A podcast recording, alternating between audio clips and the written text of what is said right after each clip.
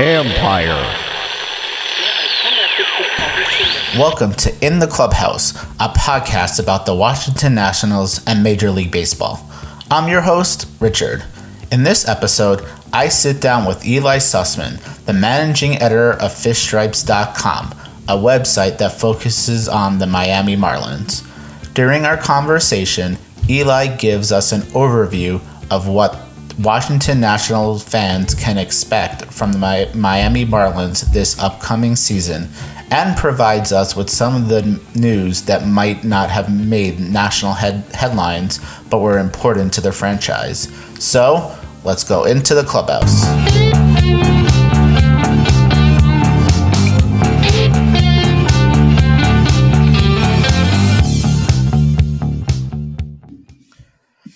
Hey, Ely, thank you for uh, taking the time to join us today and talk a little bit about Marlins baseball. It's a pleasure to be on here, Richard. Uh, getting so close to that real action to cover once again.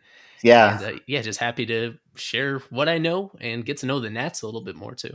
Awesome. Great. So um, let's start right off the bat here. Um, so, you know, obviously there were so many moves made up in New York with the Mets. Um, the Nationals obviously made some moves themselves that made some headlines. Same with Philly signing JT Realmuto and Atlanta. Atlanta. Um, however, Miami was pretty quiet. So, uh, can you uh, set the scene for us a little bit of what's going on down in Florida? Uh, the biggest move they made, obviously, was off the field in hiring Kim Ng, being first woman ever in this position in baseball. When in like, like you mentioned, we're now about three and a half months into her on the job, and um, I would describe the off season as being a very efficient one, but it lacked ambition. So they didn't take all that many risks. A lot of short term contracts that I'm sure we're going to go through, signing uh, Adam Duvall in free agency, signing Anthony Bass, Ross Detwiler and those all address positions of need, but maybe not quite as well as some would like. Um, a handful of minor trades as well that were mainly aimed at improving the bullpen. And in those trades, not a whole lot of risk. You know, they gave up some prospects that were that were uh, somewhat expendable, and so overall, they didn't take that many risks. Uh, it's just uh, the new additions didn't necessarily move the needle all that much. They're really relying on the core that they had entering this offseason. We got to see a lot of very young players last year, some as planned, and some were kind of forced into those positions due to the unavailability of others after the COVID outbreak on the team. Uh, they have a lot of confidence in who they had entering this offseason. Uh, Kim Ng repeatedly has stressed that she wants time to evaluate all of them herself, uh, seeing them on the field and that's why she was so excited for the start of spring training to finally get to know people because in still in the midst of this pandemic there's only so much physical contact that she could have with these players and during the off season. And so this is finally an opportunity for her to really get to know them well and eventually make some tough decisions. And that's a good thing when you're where the Marlins are because those tough decisions will be finally putting the pieces together on what they hope is a sustainable contending team you mentioned Ross Detwiler. Us Nationals fans know him uh, pretty well. He was a pitcher for us. Um, you know, you know, give us kind of like your quick impressions of him so far. He was the first uh, major league free agent signing of their offseason. They waited pretty late to get going, and he was the first one, a one year deal, uh, $850,000 guaranteed. And as you'd mentioned, he'd been in the division a while, so they had some familiarity with him. But most recently with the White Sox last year, uh, he in 2019 with the White Sox, it was somewhat of a disaster for him as a spot starter for them. But then in 2020, he focused on going to the bullpen, made some interesting adjustments to his pitch mix, in particular this the slider that he had that finally gave him a weapon to put batters away and uh, you look at all the numbers from 2020, and it was solid across the board. The peripherals kind of match up with the run prevention. He seems like an above average reliever, but it, it's just such a tiny sample. And then at the end of 2020, he didn't even make the White Sox postseason roster, which is mm. somewhat of a red flag that he, they, although he performed well when called upon during the regular season, they didn't have that trust in him when things mattered the most. Um, if you want to nitpick, I feel like he's a guy that they could have had on a minor league deal if they waited long enough, right? If they'd waited until February instead of December, that would have been a non-roster invitee to spring training. So that's something to nitpick if you're like me and you really dig into the weeds until how their offseason went. Uh, but he had his, his first media availability um, of spring training. I guess it was at the end of last week, and seems like a nice guy. They've made it pretty clear that he's only going to be out of the bullpen this year, even for a team that doesn't have much starting experience. And actually, Detwiler is the most experienced starter that they have in their entire organization right now. But at this stage of his career, they're going to have him in middle relief, and they really needed some reliable left-handers in their bullpen. Even with him in the mix, they don't have uh, they don't have a whole lot of variety in terms of handedness. Uh, so uh, it's a low risk move that I, I, feel could be perfectly fine for them. Um, why do you think the ownership was so quiet during the offseason? Um, you know, obviously you guys had some good success last year. You know, you ended up making the playoffs. Um, you know, wouldn't you think that they would kind of want to build upon that momentum, or do they think that it was like a 2020 was like an outlier year for everybody? Well, some of both. I think a lot of people understand that some of the results from last year, the bottom line wins and losses, were an outlier. Especially, I mean, all you have to do is look at the run differential and the fact that they were pretty badly outscored by their opponents last year, yet made the playoffs anyway. And of course, uh, at least for this year, now that it seems like the playoffs are going to be contracted back to normal. That last year they were the technically the number six seed in the National League, and so they would be on the outside looking in uh, if it was a normal playoff format last year. So that that's kind of understood, even though they won't necessarily say that directly that they feel it was mm-hmm. a fluke. There is some. Uh, uh, it's kind of unavoidable unavoidable to point that out that they were ahead of schedule in making the postseason. I, I mean, the biggest factor that was holding them back was the uncertainty about their regional television deal, one that, as of this moment, has still not been officially announced, although there is some paperwork that have made it clear that they will have their games televised this year. But uh, they had the worst TV deal in baseball for the last 15 years. And um, they've seen this coming for years now, knowing it would need to be renegotiated with Fox Sports Florida. Um, for a variety of reasons. I imagine the pandemic had a lot to do with it, that they've had difficulty getting the the actual raise that they wanted from Fox Sports Florida, and at the same time, the network has had um, their own financial um, difficulties as well, where it's they maybe don't want to commit as much as they were willing to commit previously. Uh, we're still waiting on the details on to, about how much that is going to be. Uh, owner Bruce Sherman, the principal owner, the one that, that is most invested in this, he did say recently that they will he it, it doesn't sound like much, but he does insist that they will no longer have the worst deal in all of Major League Baseball. That whatever this final number is going to be on an average annual value, it's going to be better than what they used to be, which was it, it used to be below twenty million dollars a year, whereas other teams are making double, triple, quadruple, quintuple that. Um, so he thinks it's going to be a pretty significant change. But the fact that that whole thing was just not settled entering this offseason has definitely played a, large role in in holding them back. And I, I guess the, if you want to be a little bit uh, on the actual baseball side, there isn't a case to be made that this is the time to test a lot of their top prospects. That they have uh, a deep farm system that's kind of uh, unbalanced in that so many of these elite players are already at the high levels of their minor league system at Double A AA and Triple A and others that debuted last year. And they believe that those players have not a whole lot left to prove in the minor leagues. And they believe that uh, just a couple of them, if a couple of them reach their potential, then they're going to be above average regulars, if not more than that. I mean, they have several players that I'm sure we'll get into, like Sixto Sanchez, uh, Jazz Chisholm, an infielder.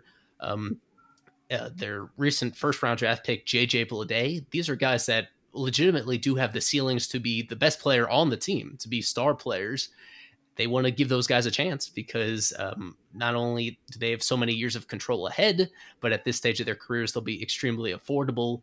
And it's really hard to blame them for that because that is uh, ultimately why they went into this rebuild in the first place to restock the farm system, to give these young players the best chance to develop, and then ultimately to rely on those players to to build that sustainable team.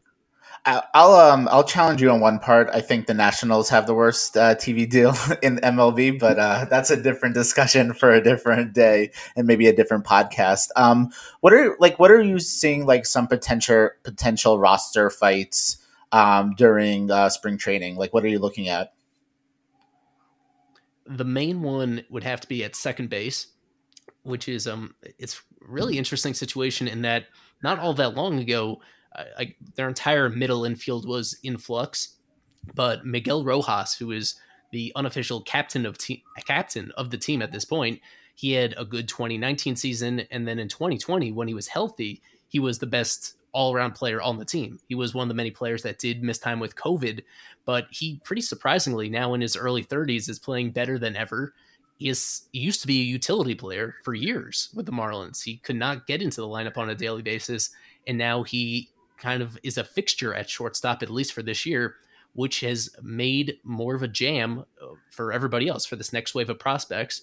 They like the middle infielders they have coming up, but now they're kind of fighting for playing time at second base with the assumption that Rojas will be the everyday shortstop. So at second base, uh, last year, uh, the largest share of playing time went to Jon Berti, who they find, found as a minor league pickup a couple years ago, and he has greatly exceeded expectations. One of the best base runners in baseball, like inarguably one of the best, and really solid on base skills. But he's at at this point he's 31 years old. Uh, not a whole lot of upside to get better beyond where he currently is, and they love his versatility, both the infield and the outfield. He's really a super utility guy uh, who seems he's he's a lock to make the roster. But if the Marlins get their way, then either Isan Diaz or Jazz Chisholm is going to step up as the actual everyday second baseman, allowing Berti to move around. Uh, so both these guys, Isan came up in 2019. He was their minor league player of the year that year. And uh, I guess casual baseball fans may remember the name. He was involved in the Christian Yelich trade. Hmm. Uh, with, with, Jazz Chisholm, um, I guess that trade is also becoming a bit concerning. He was traded one for one with Zach Gallen from the Diamondbacks, and Gallen has gone on and broken out subsequently. Um, Jazz, in particular, has off the charts tools, but very mixed minor league track record. Isan Diaz was, as I said, a minor league player of the year. He was fantastic in 2019, but when he got his first call up the last couple months of that year, he kind of fell on his face. Uh, he just did not perform well in any facet of the game. And uh, we got to see a little bit of Jazz in the majors last year. Yeah, even I believe he made the playoff roster, although he had a very limited role. And um, his results also were kind of underwhelming. Both these guys, OPS below 600, high strikeout rates. Um, but Jazz is the toolsier guy, um, and Isan is the one that has been around a little bit longer and has a bit of a higher floor because of his on base skills and his plate approach. Um, so that's really the fascinating battle to follow. I mean, there's some others that we could handpick, like uh, the fifth starter spot. That is still very much up in the air. They do have a lot of interesting starting pitching prospects um, that will fill that void. Um, they don't have they have one of the youngest rotations in all of baseball, and that's very exciting. But also, you know, from my perspective, a little bit concerning in that uh, I feel they could have used one more veteran presence to fill things out. But there's a whole bunch of candidates that could conceivably crack the rotation coming out of camp. Uh, Nick Neidert, Daniel Castano, um, rule. They, well, they have a couple Rule Five draft picks. Uh, Paul Campbell was previously with the Rays organization. Uh, it, it, seems more likely, and also Trevor Rogers. Trevor Rogers, who was a former first round draft pick, who had a very interesting debut last year. Uh, whoever it is, it's going to be very young, very young to fill out that spot as well. And so I'd say uh, those are the two biggest battles: second base and then that final rotation spot. Okay, so um, so zooming out a little bit, what are some of the storylines that you're going to be focusing on uh, for the upcoming season? The big bounce back candidate on the team would have to be Jorge Alfaro, their catcher, who uh, was acquired from the Phillies along with Sixto Sanchez and had a pretty solid first year with the team in 2019 as their primary catcher. Um, someone that is easy to root for because he's very charismatic. He's extremely toolsy. Uh, the longest home runs of anybody on the team. Uh, surprisingly fast for someone at a catcher's position and a really strong arm. But um, the big flaw in his game is just his his plate discipline and his pitch recognition. Like he just he swings at everything. Uh, it's really astonishing. It's unlike anybody else that has a regular role in the majors in terms of how many balls outside the zone that he chases, the bad decisions that he makes. But so it's been frustrating because he took a very big step back in 2020 where um, I, mean, part of that was not his fault. He was one of the many players that caught COVID early in the season. So the big bounce back candidate that they have on the team this year would have to be Jorge Alfaro, their catcher. Uh, couple years into his time now with the Marlins organization since coming over from the Phillies. And it was a really exciting first year in 2019 because he is very easy to root for due to his off the charts tools. I mean, he hits the longest home runs on the team. He's surprisingly fast for a catcher. He has a rocket arm behind the plate.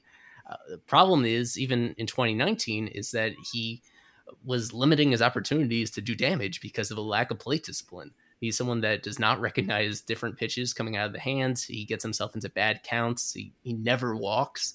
So there were some underlying concerns after his first full Marlin season as their primary catcher. And then in 2020, he got sidetracked early on. He tested positive for COVID. He was the first player, actually, among everybody in that outbreak um, on opening day of the season. He tested positive for COVID, ended up missing about a month. And uh, when he got back, it was just even more disappointing. Like really about one week in the entire shortened season where he was productive and he came through in the clutch in a couple of situations. But outside of that, a strikeout rate of 35%, and uh, those home runs were not coming as frequently.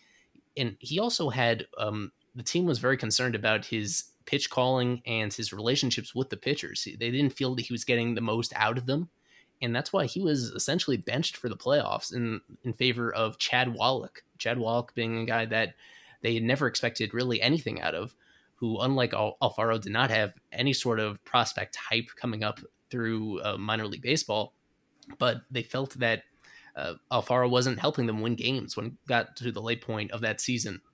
So he's a guy now that uh, is first year of arbitration eligibility, uh, making a couple million dollars this year uh, he's at a point where you hope that he reaches his peak finally and that he makes some adjustments. Uh, he had an interesting offseason in that he initially planned to play winter ball in Colombia, um, but he scratched that plan when the team insisted that he could really do a lot to improve his game here in Miami. He was working with their catching coach uh, throughout the entire offseason, and instead of actually going home and he he talked about that sacrifice since coming to spring training and why he just felt it was essential to get the most out of his ability, knowing that uh, if he doesn't have a significant bounce back this year, then his future with the organization is uh, entirely in doubt.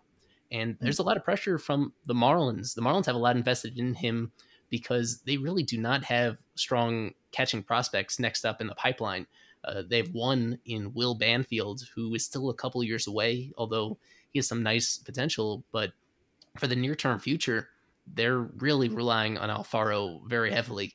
Um, they maybe we would get into this later anyway, but they were connected in trade rumors this offseason to the Cubs and Willson Contreras, and who would I think um, under any circumstances be an upgrade at that position. And it never seemed like they were on the verge of reaching a deal, but there were names exchanged in that conversation, and we know the Cubs were willing to trade some of their other veteran players so uh, I'll be really curious to see how that in- impacted Alfaro, knowing that they weren't necessarily committed to having him even for this season. Um, but a lot of potential with him and someone that the fans are really eager to get behind. He, he's just um, the results are going to have to be a whole lot better than they were in 2020. Yeah, you mentioned um, great segue to my next question about the catching spot. Um, you wrote on uh, fish, uh, fishstripes.com about you know position players you know that are kind of like in flux and one of them that you did mention was uh, the catcher um, and obviously you mentioned that report um, about willson contreras. So what do you think don Mattingly is going to do behind the plate? Do you think it's going to be like a platoon situation? Is it going to be kind of decided in spring training what they're going to do? Um, like what's your perspective on it? It's pretty clear cut right now in that they're mm-hmm. gonna ride with Alfaro as a primary catcher, and um, expectation is that Chad Wallach will make the roster as their backup. They they did make some sort of move in that they brought in Sandy León on a minor league deal. I mean, Sandy León has um, been around the majors. Was he with the Nats even for a little portion of time? Probably not. I, I, probably. At some point, like all the old players were kind of with the Nats. well, most famously with the Red Sox, and then in 2020 with the Indians, a little bit of playing time. He's um he's your classic defensive-minded backup. Um, so I'll be I'll be curious to see whether he makes the roster. Maybe they send Chad Wallach down to AAA. Um, but but either way, uh, they they don't really have a great alternative for this season. But besides Alfaro and uh, manager Don Mattingly did say, I guess this was last week, that the plan is to have Alfaro get the majority of the reps back there. Um, and we'll see how much that changes because things did change pretty abruptly last September. Just the final couple weeks of the regular season, it turned into almost uh, 50 50 between Alfaro and Wallach. And then the most important games of the year in the postseason, it was all Wallach. So things could change pretty quickly, but they are determined to give Alfaro at least one more shot. Sandy Leon did actually play for the Nationals in 2012. Yeah, that's so, what I thought. Yeah. Good call. Good call. Um, so obviously, this is a Nationals podcast, so I want to just talk a little bit about the Marlins with a Nationals frame around it. Um, so for national fans who don't necessarily, um, you know, follow the Marlins super close, who are some players, um, you know, that like, you know, some up and coming stars that we should be um, looking at, and then also, you know, veterans uh, that we should be aware of. The brightest star potentially that they have would have to be Sixto Sanchez. In most people's estimation, their number one prospect. And even though he did, he pitched a lot in the majors last year, so he's he's barely still prospect eligible. But he is someone that could be a rookie of the year contender, who um is he is just exceptional raw stuff. His his fastball routinely sitting in the high 90s and crossing over to 100. A, a beautiful changeup, a pretty good slider as well, and all of it just is put together with his commands. Just outstanding, outstanding command, which has been his calling card um, even in 2019. I, have been very high on him just from seeing him in the minors, even before he got called up. That I just saw how efficient he was with his pitches. Like even in the worst case scenarios, even when he's getting hit around, he's someone that um, works so efficiently with these plate appearances that he gives you innings. He gets deep into the game. Um, the red flag on him for most of his pro career has been his durability because he is about five foot eleven, and he's not conventionally athletic. He does have he carries a little bit extra weight, although he is in better shape this year than what we saw in 2020. So we'll see exactly what impact that has. Um, but that's really the, the, only thing that could derail him would have to be injury because I think mm. at the very least he has a pretty high floor. He's such a well-rounded pitcher that, and even despite his size, he has everything you'd want from a starting pitcher as well. So um, he's not going to be expected to be the ace of this rotation. They love Sandy Alcantara and everything that he brings, um, both on the field and intangibly. So he's going to have the main responsibility of leading the rotation, and then close behind him, Pablo Lopez, who had a really good year last year. Um, really, outside of one start, he was dominant during the regular season. Uh, Sixto really profiles as their number three or number four starter coming out of camp.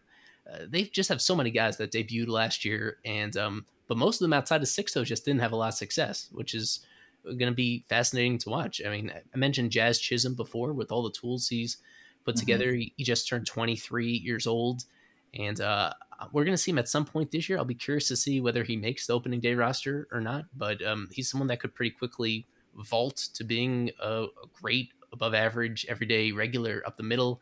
Uh, somebody that I'm pretty high on that we also saw a little bit last year is Lewin Diaz. Lewin Diaz was acquired from the Twins in 2019, and he, he put on a lot of very good weight during this offseason to really bulk up. He's a first baseman that, um, for a, a lot of his career, was more of a hit tool over power tool, but based on some of the adjustments he's made, there's hope that he could be both, that he could just be a great hitter and more so than any of that, really his best uh, aspect is his defense. He is just an incredible defensive first baseman. Uh, there's only so much value, I guess, that you can add defensively at first base, given those opportunities. But he was flawless last year in the major leagues, and he was only up for a portion of the year. But he he does everything you want at that position. He, um, the only thing he doesn't do is run. He doesn't run very well at all, but he he's extremely flexible and sure-handed at first base.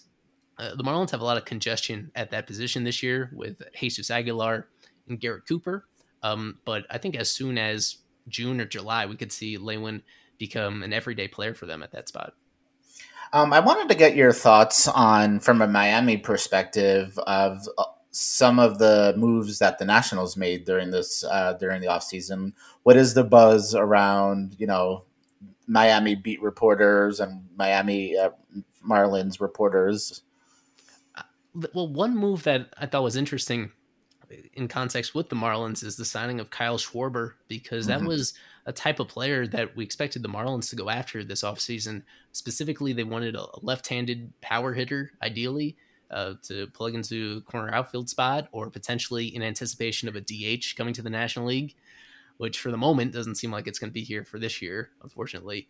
Um, and I mean, ultimately, as I mentioned earlier, they did pivot to Adam Duvall, um, mm-hmm. but but Schwarber was I thought that whole search was very interesting because they really, by all accounts, weren't even into Kyle Schwarber really at any point during these negotiations. And there were actually, you know, a bunch of corner outfielders on the market in free agency that settled for one year deals or one year plus an option. And ultimately, from the Marlins perspective, it seems that the finances were an issue, and that's why they went with Duvall, who only needed five million guaranteed, only two million of that during the season and um, so that they kind of took themselves out of the bidding for Schwarber or uh, for Eddie Rosario or for Joc Pederson, and uh, so I'll, that's going to be an interesting what if eh, to see him with the Nationals playing against them instead of playing for them, and to see how he does. Um, so that, that was a move that I, I liked personally. Uh, I would have liked it even more if there was a DH in the National League this year. Um, and just in general, uh, I'm, I'm, you guys know this better than I do that just a lot of the moves the Nationals made were um, short term moves that I think do make a lot. They did plug a lot of holes in that in the process of getting these guys on short term deals and really spread it around. Uh, whether it's Schwarber or someone like Josh Bell, those are players that have really intriguing bounce back potential, and mm-hmm. uh, that's that's what's been tricky, I guess, for all of us is understanding how much weight to put into 2020 stats and how much all that means. Um, but I, I, like in those those two moves in particular, getting guys that are still in their late twenties uh, and could con- conceivably have their best years still ahead of them. That uh, I think overall that Nats fans should be pretty satisfied with that, and I, I know that ultimately it's putting a lot of pressure on uh, on Juan Soto and on Trea Turner, and um, at, at, the very least, uh, I guess from Marlins perspective, I could feel a little bit jealous having those guys um, also in the rotation, of course, someone like Schwer, um, Scherzer and Strasburg having players that are already established stars and that mm-hmm. you can um, expect a lot of uh, this upcoming season. For the Marlins, they don't have a whole lot of those sure things in their organization.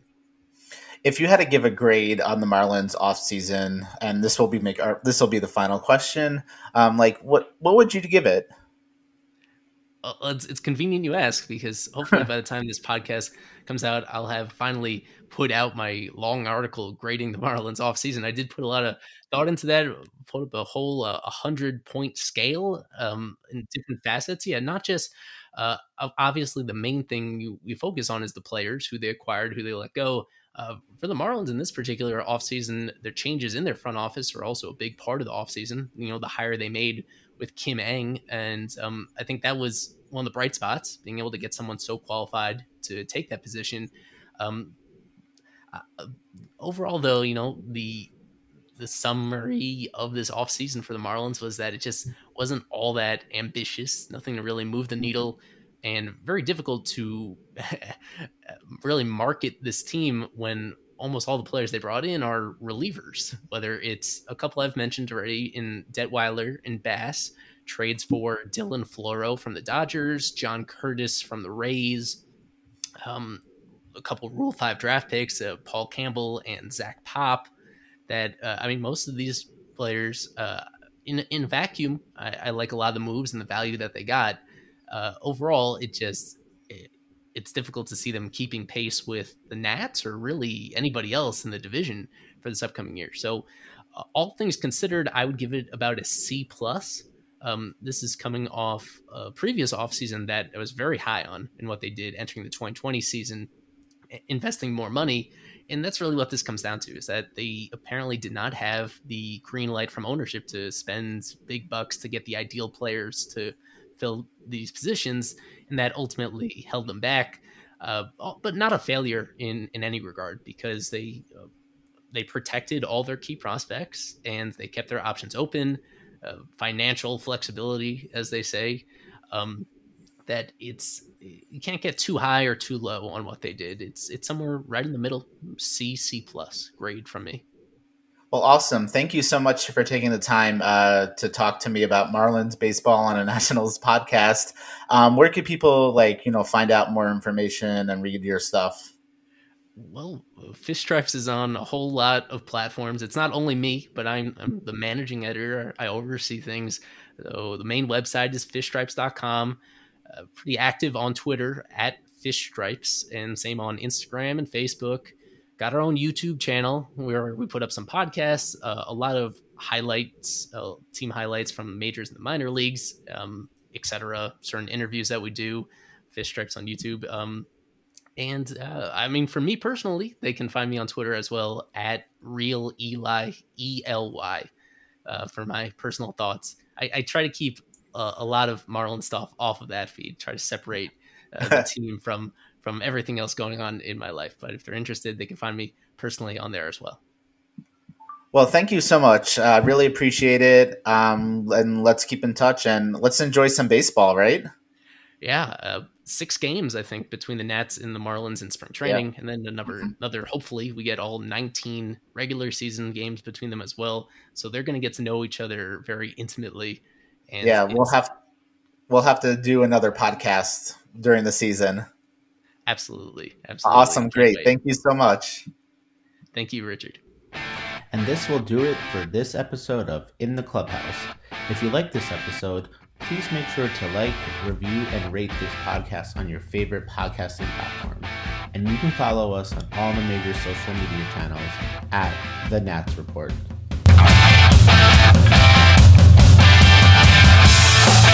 We'll